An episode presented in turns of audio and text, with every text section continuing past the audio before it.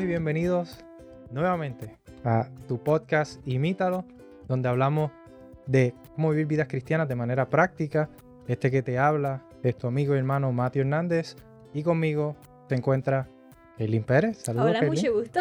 Y también, como siempre, Magdiel Romero. Hola y bienvenidos. Así estamos contentos nuevamente de poder compartir con ustedes otro episodio más. Y hoy vamos a estar hablando acerca de un tema sumamente interesante. ¿Y de qué vamos a estar hablando, Keylin? Sí, pues hoy vamos a estar hablando sobre el perdón y el arrepentimiento. Yo creo que ese es un tema que muchas personas tienen curiosidad de aprender un poquito más. Muy bien, muy bien. Vamos a, entonces, antes de introducirnos al tema, a pedir la presencia de Dios entonces con nosotros. Vamos a orar. Amante Padre, te agradecemos mucho el privilegio que tú nos das de ser tus instrumentos. Aun cuando no lo merecemos, tú nos usas, Señor. Pedimos que lo que se habla aquí no sean nuestras palabras, sino que sea lo que tú pongas en nuestras mentes, Señor, y que este mensaje pueda llegar hasta las personas que más lo necesitan, Señor.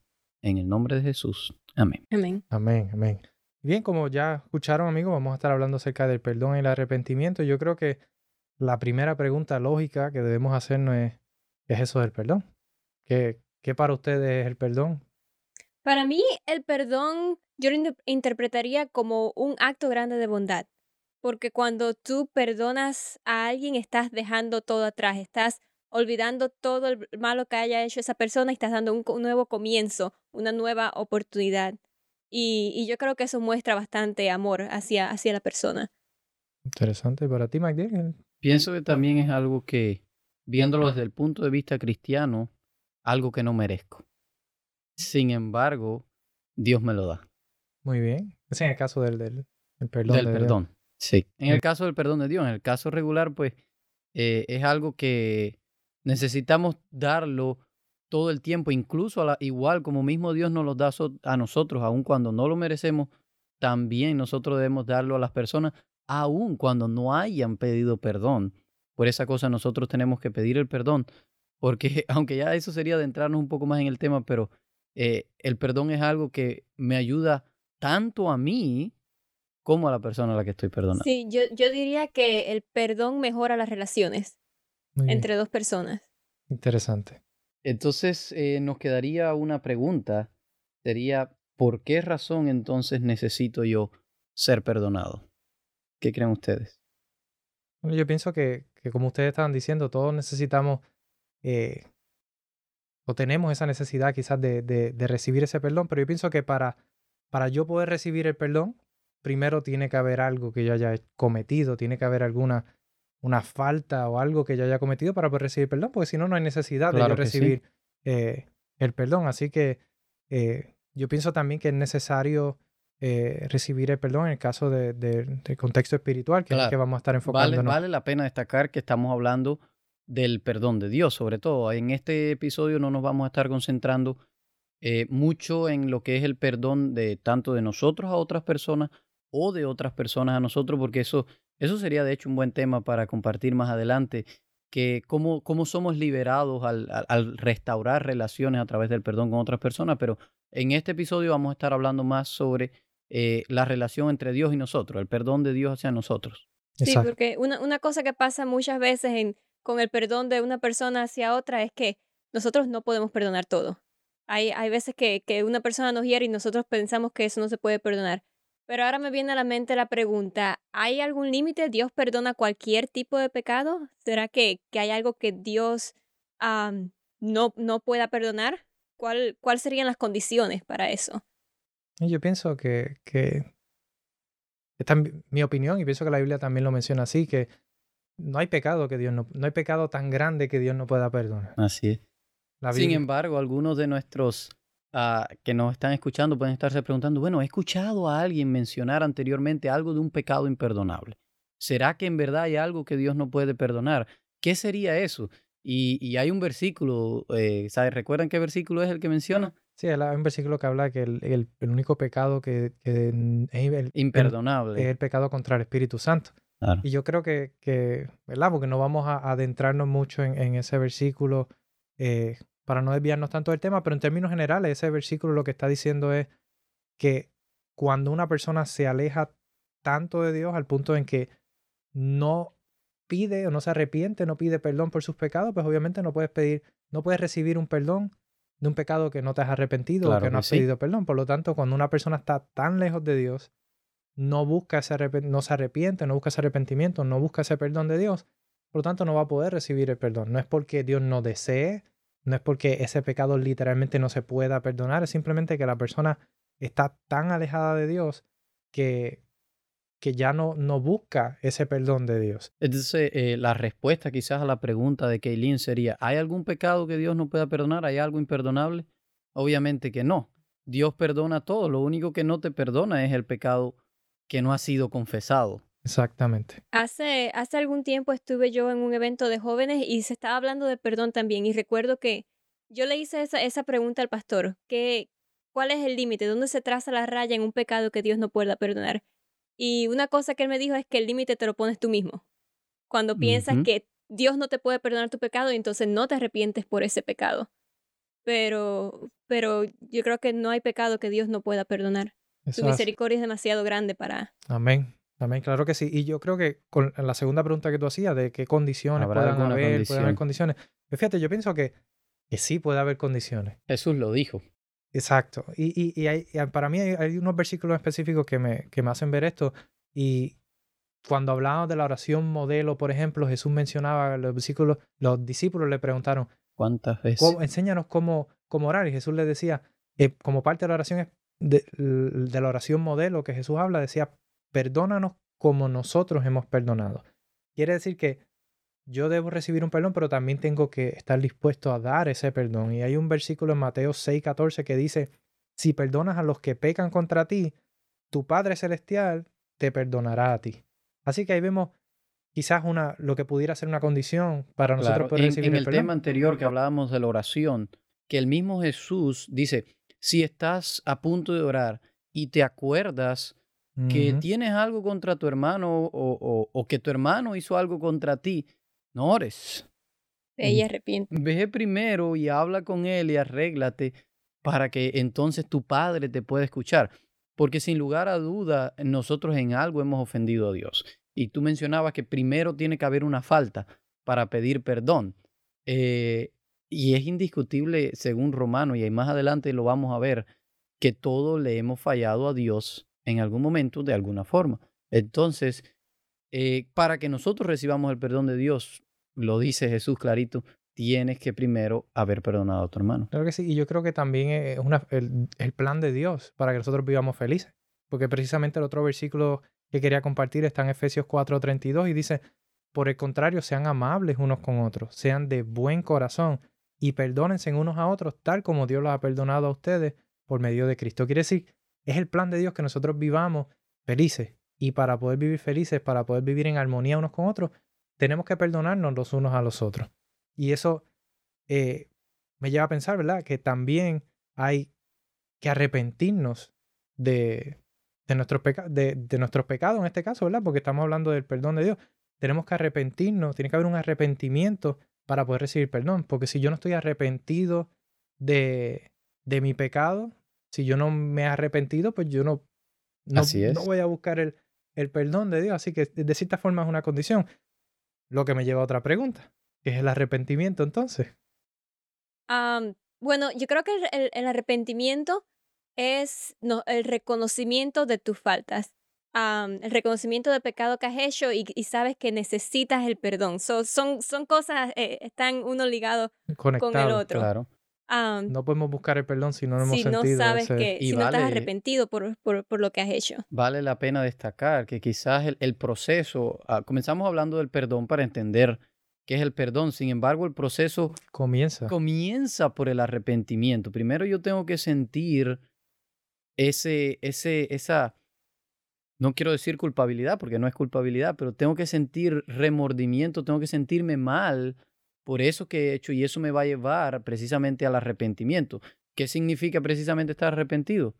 Nosotros usamos la palabra arrepentido de todo el tiempo en vocabulario común. Me arrepiento de haberme metido por este camino. Mira cómo hay tráfico.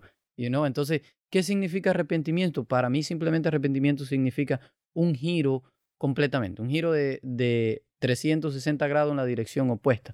Es decir, iba en esta dirección, doy media vuelta y regreso, no de 360, de 180 si no volvería a caer en el mismo punto, ¿verdad? Sí. Entonces sí, pero es cambiar y ir entonces en la dirección opuesta a la que iba. Yo pienso que un reconocimiento también. Y Salmo 51, 3 y 4 dice, pues reconozco mis rebeliones.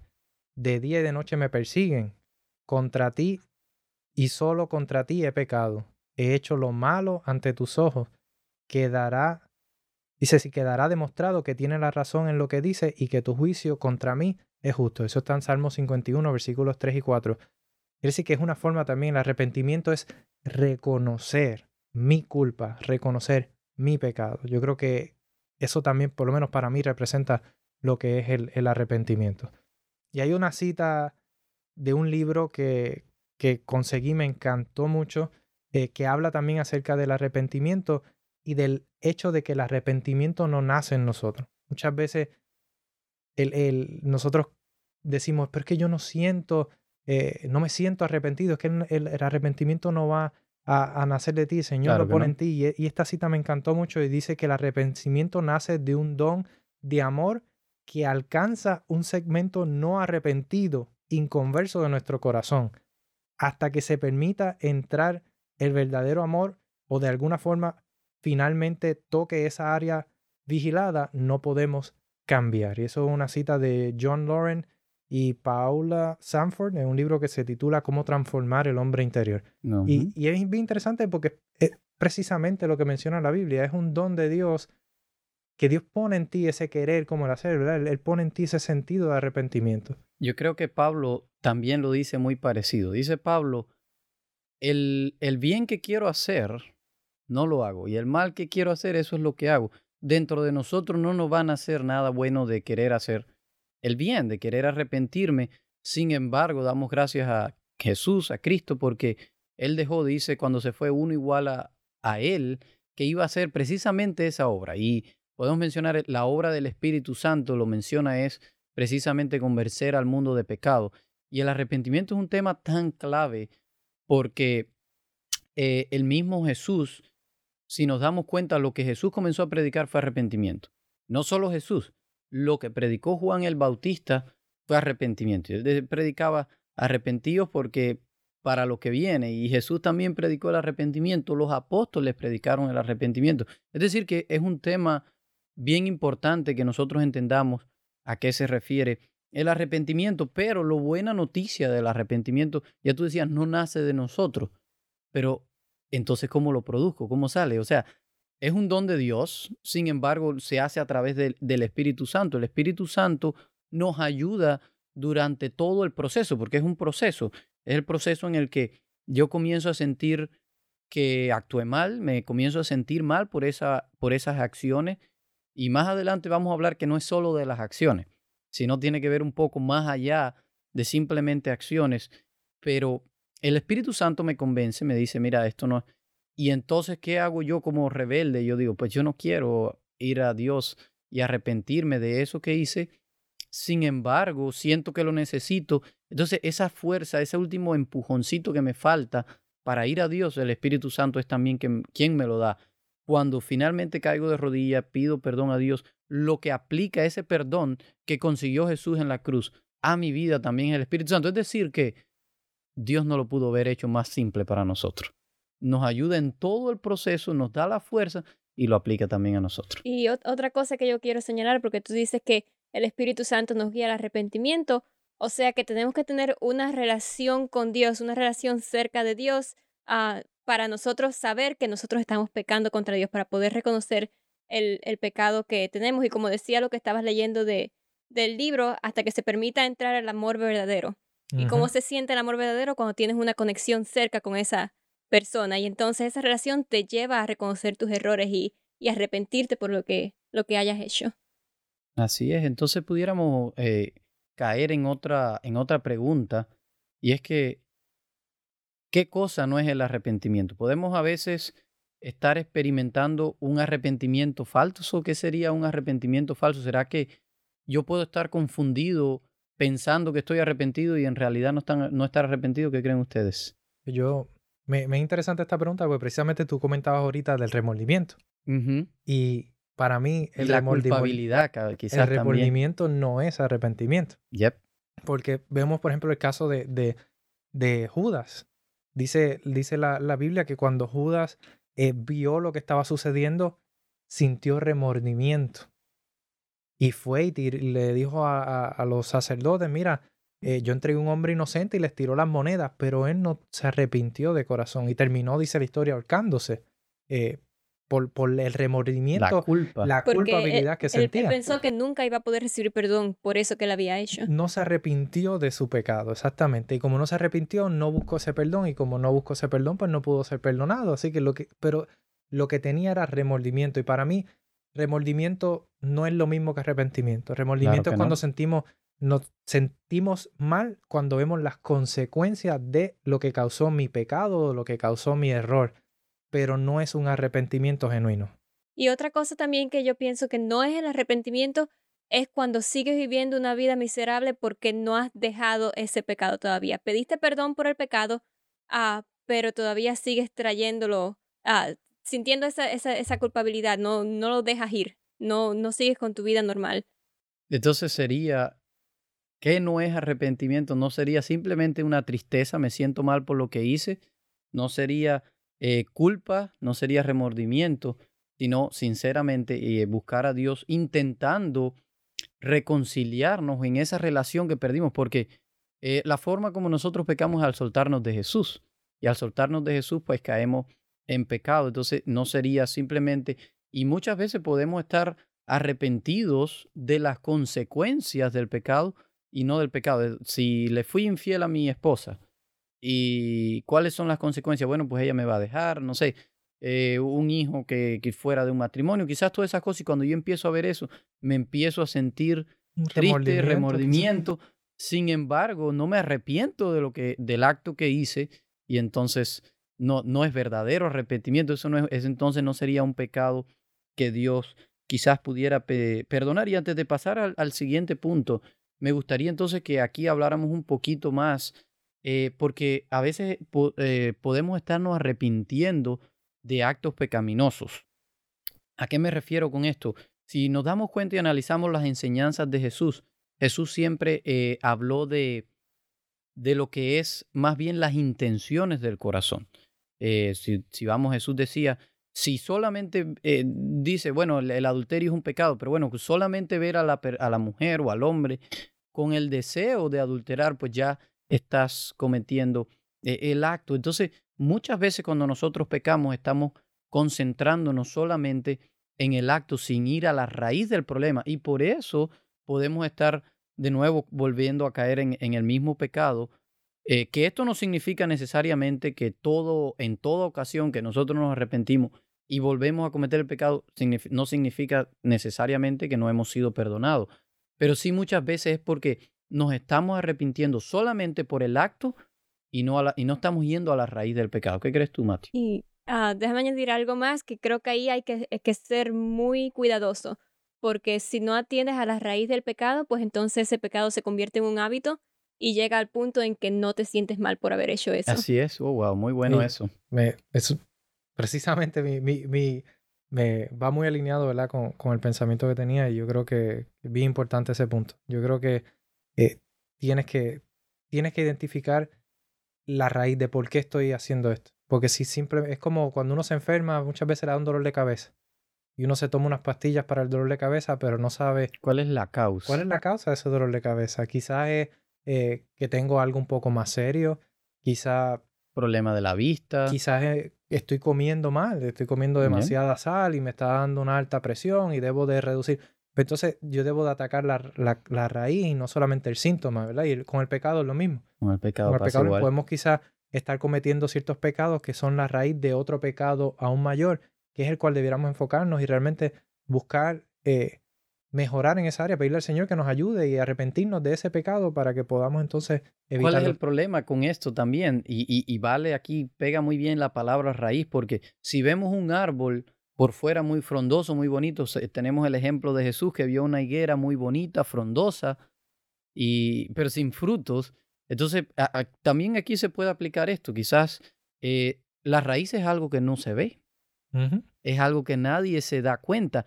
y usted viene y corta un árbol, lo corta ahí, ras con ras a la tierra, ¿qué pasa? El árbol está, por un tiempito está ahí, no se ve, pero al poquito tiempo va a comenzar a crecer. Entonces con el pecado pasa lo mismo. Si no arrancamos la raíz completa, pues entonces el pecado va a volver a flotar. Por eso tenemos que ir a la raíz de nuestro problema. Quizás siempre se habla que el ser humano es orgulloso de por sí. Todos en algún momento hemos tenido orgullo. Y el orgullo es algo que, aunque sabemos que es un pecado, pero ¿qué pecado es? O sea, ¿dónde está? ¿Cómo pudiéramos mencionar? Sin embargo, el orgullo es un pecado porque nos va a llevar a actos pecaminosos. Nos va a llevar quizás a hacer sentir a una persona mal porque es diferente. Creernos mejor que otra persona. Mejores. Entonces, el orgullo, pudiéramos decir, es la raíz del problema que nos va a llevar a actos pecaminosos. Por eso tenemos que ir directamente a la raíz del problema. Y todo este tiempo hemos estado hablando del arrepentimiento y qué lleva al arrepentimiento, pero ahora quizás mucha gente se pregunte, ¿por qué es necesario arrepentirse? ¿Por qué es que nosotros debemos arrepentir nuestros pecados? Y eso me lleva a Romanos 3:23, que dice, pues todos hemos pecado, nadie puede alcanzar la meta gloriosa establecida por Dios. Eso es así. Eso yo creo que, y se mencionó ahorita, ¿verdad? Todos hemos cometido algún. ¿Por qué no nos vamos a arrepentir? Pues si todos hemos pecado, todos pecamos, todos hemos fallado en algún momento en nuestras vidas y por lo tanto debemos de entonces nosotros buscar arrepentimiento de precisamente de esos pecados, identificar cuál es la raíz de mi pecado, por qué yo estoy cometiendo tantas veces este mismo pecado a pesar de que, porque quizás la raíz no es esa, quizás la raíz es otra y buscar cuál es la raíz y arrepentirnos. Y también el problema es que el pecado te aleja de Dios. Ajá. Y eso es el punto que quiero llevar aquí con este versículo que dice, nadie puede alcanzar la meta gloriosa establecida por Dios, sí, porque todo el mundo ha pecado. O sea que si no te arrepientes de pecado, si no te limpias de ese pecado, pues entonces no puedes estar cerca de Dios. No, esa relación no se fortalece como debiera hacer. Muy bien. Y aquí pudiéramos quizás entrelazarlo y quizás algunas personas de los que ya han escuchado los episodios anteriores se están preguntando, bueno, pero ustedes nos enseñaron en los primeros episodios que hay que hacer para ser salvos. Nada. Uh-huh. Jesús lo tiene todo cubierto. Entonces ahora me están diciendo que hay algo que hay que arrepentirse. ¿Cómo entablamos todo esto? ¿Cómo unimos estas cosas? Y hay una frase de un pastor que él siempre menciona cuáles son los dos requisitos para la salvación. Y a mí me gusta eso porque inmediatamente que los dice la gente dice, oh no, esos no son. Y él dice, los dos requisitos para la salvación es vivir vidas perfectas y no haber pecado jamás. Bueno, pues, ¿tú cumples esos requisitos, Mathew? Yo no. ¿Keylin? Absolutamente no. Yo menos que menos. Entonces, ¿cómo podemos ser salvos si ninguno de nosotros los cumple? Entonces, ¿cómo podemos ser salvos? Bueno, pues aquí es donde entra entonces lo que hizo Jesús por nosotros.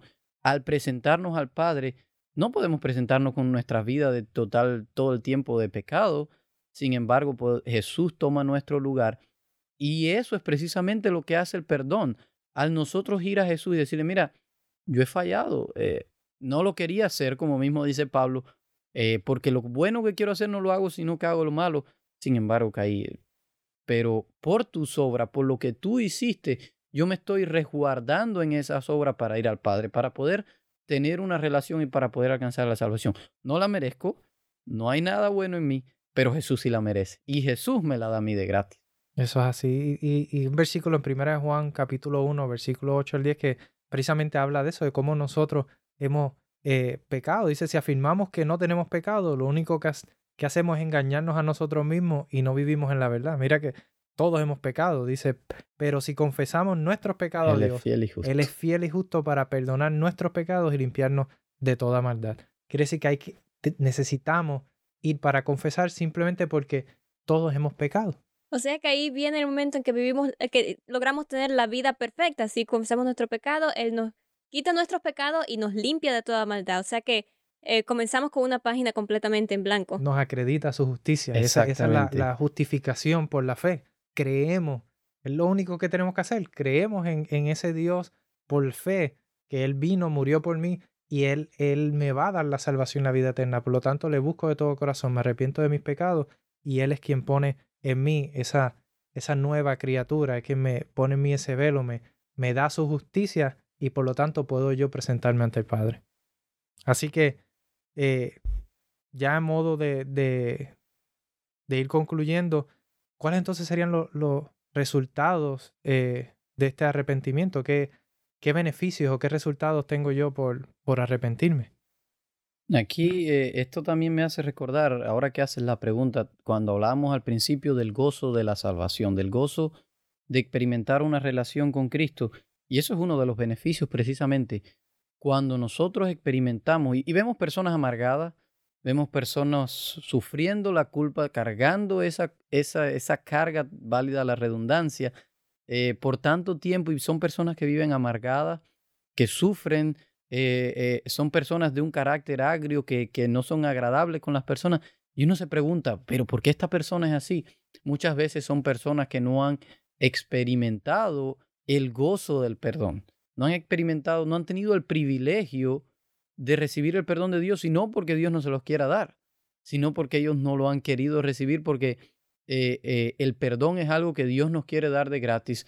Es solo cuestión de que nosotros decidamos recibirlo. Es solo cuestión de que nos arrodillemos y pidamos perdón, y Dios va a querer otorgárnoslo. Entonces, para mí uno de los privilegios mayor que puede tener es el perdón, es librarnos de la culpa. Nos da vida más alegre y vamos a experimentar el gozo de la salvación.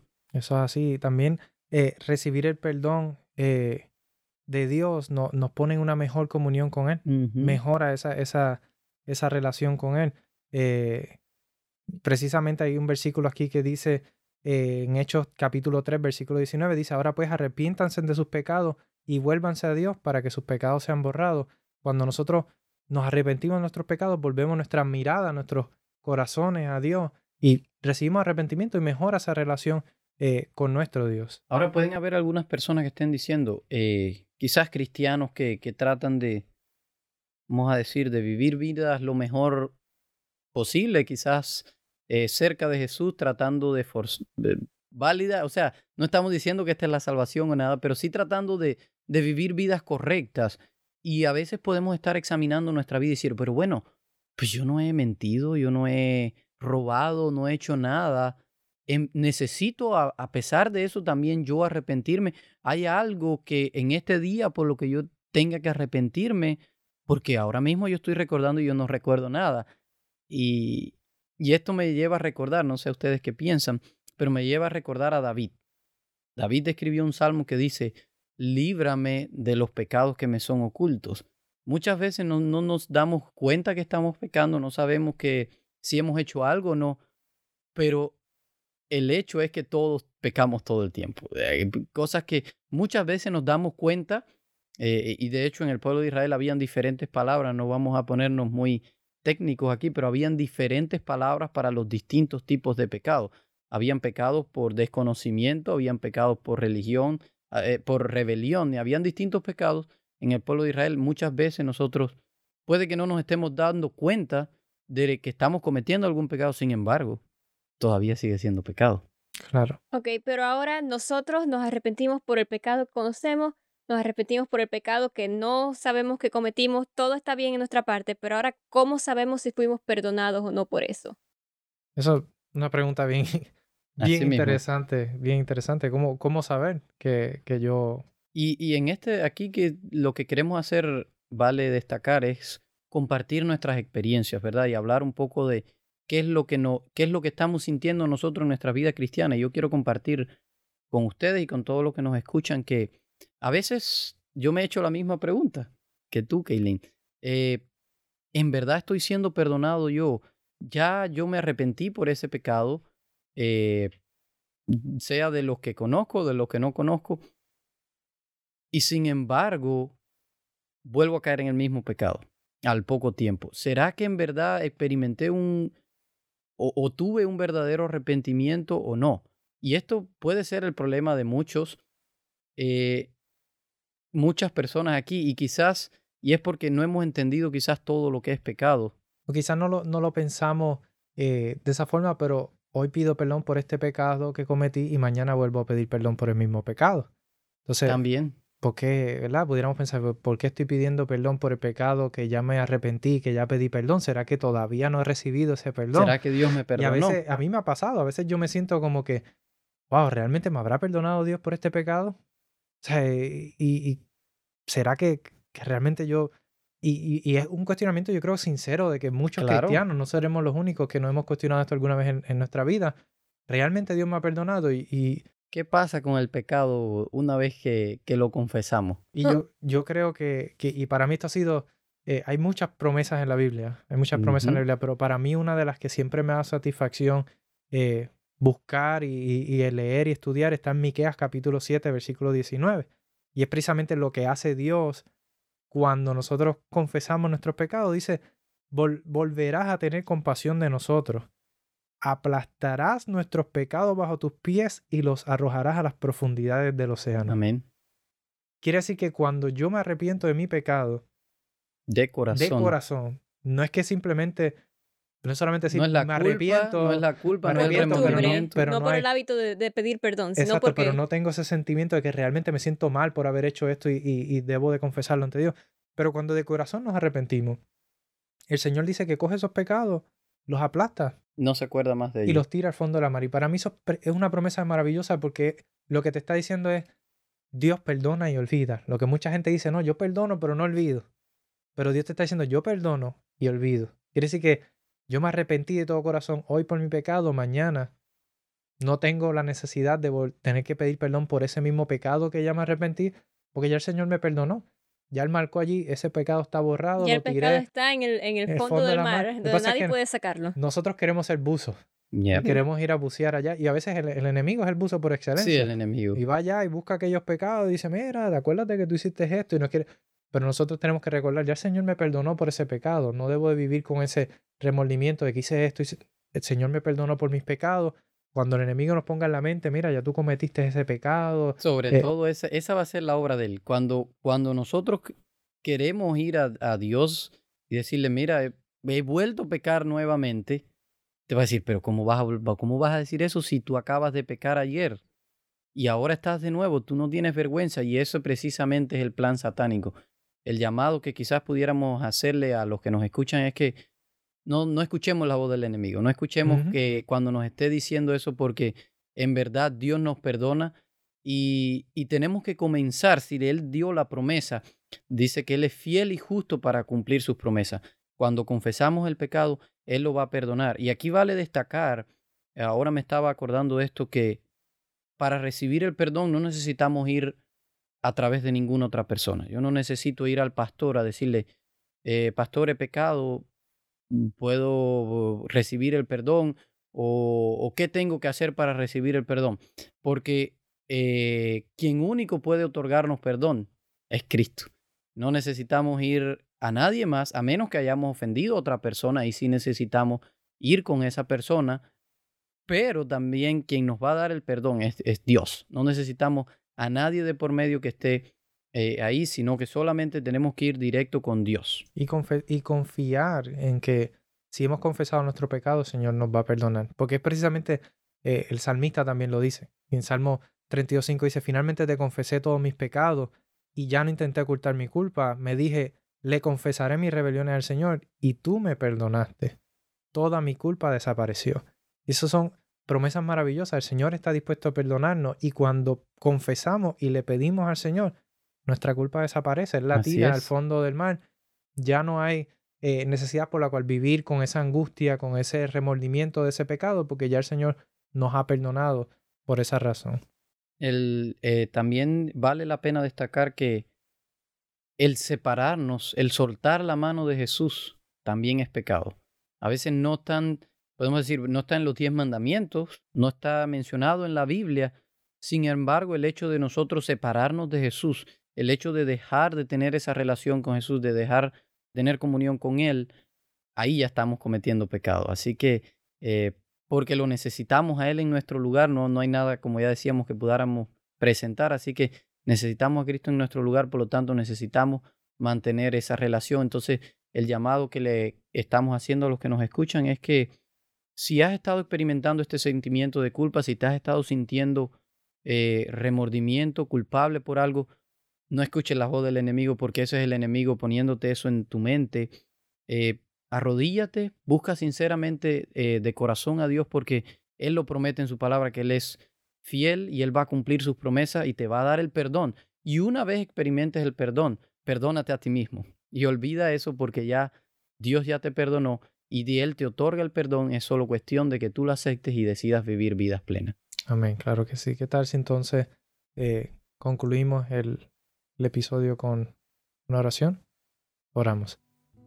Amante Padre, Señor, te agradecemos porque tú eres grande y misericordioso para cuando nosotros vayamos ante ti, arrepentido de corazón, perdonar nuestras faltas, nuestros pecados. Gracias, Señor, porque nos prometes que aun cuando hayamos cometido un pecado, por más grande que parezca, Señor, si vamos arrepentidos de ese pecado ante ti, tú eres fiel para perdonarnos, Señor. No solamente perdonas, sino que también olvidas ese pecado y nos permites vivir vidas plenas contigo. Ayúdanos a aferrarnos de estas promesas maravillosas que tú nos has dejado en tu palabra y a nunca más, Señor, pensar que no podemos ser perdonados por ti, sino que vayamos ante ti como estamos para que tú transformes y cambies nuestras vidas conforme a tu voluntad. Guíanos, Señor, y dirígenos, te lo suplicamos en el nombre de Jesús. Amén. Amén. Bien, amigos, les invitamos a que nos sigan en este podcast, se suscriban. Estamos en todas las plataformas de podcast, en iTunes, Spotify, en Google Podcast, en Stitcher. Nos pueden buscar en Instagram también, en Podcast Imítalo, para que puedan ver los próximos episodios, algunos behind the scenes. Si alguien también tiene algo que quiere escribirnos, quiere comentar, quiere que incluso oremos por alguna de sus cosas, lo puede quizás mencionar también en la cuenta de Instagram. Nos pueden escribir un mensaje privado y ahí vamos a estar o contestando la pregunta o orando por su necesidad. Claro que sí, quizás podemos estar hablando en un futuro podcast acerca de esas preguntas. Así que compartan sus inquietudes también con nosotros. Que el Señor les bendiga. Que Dios les bendiga.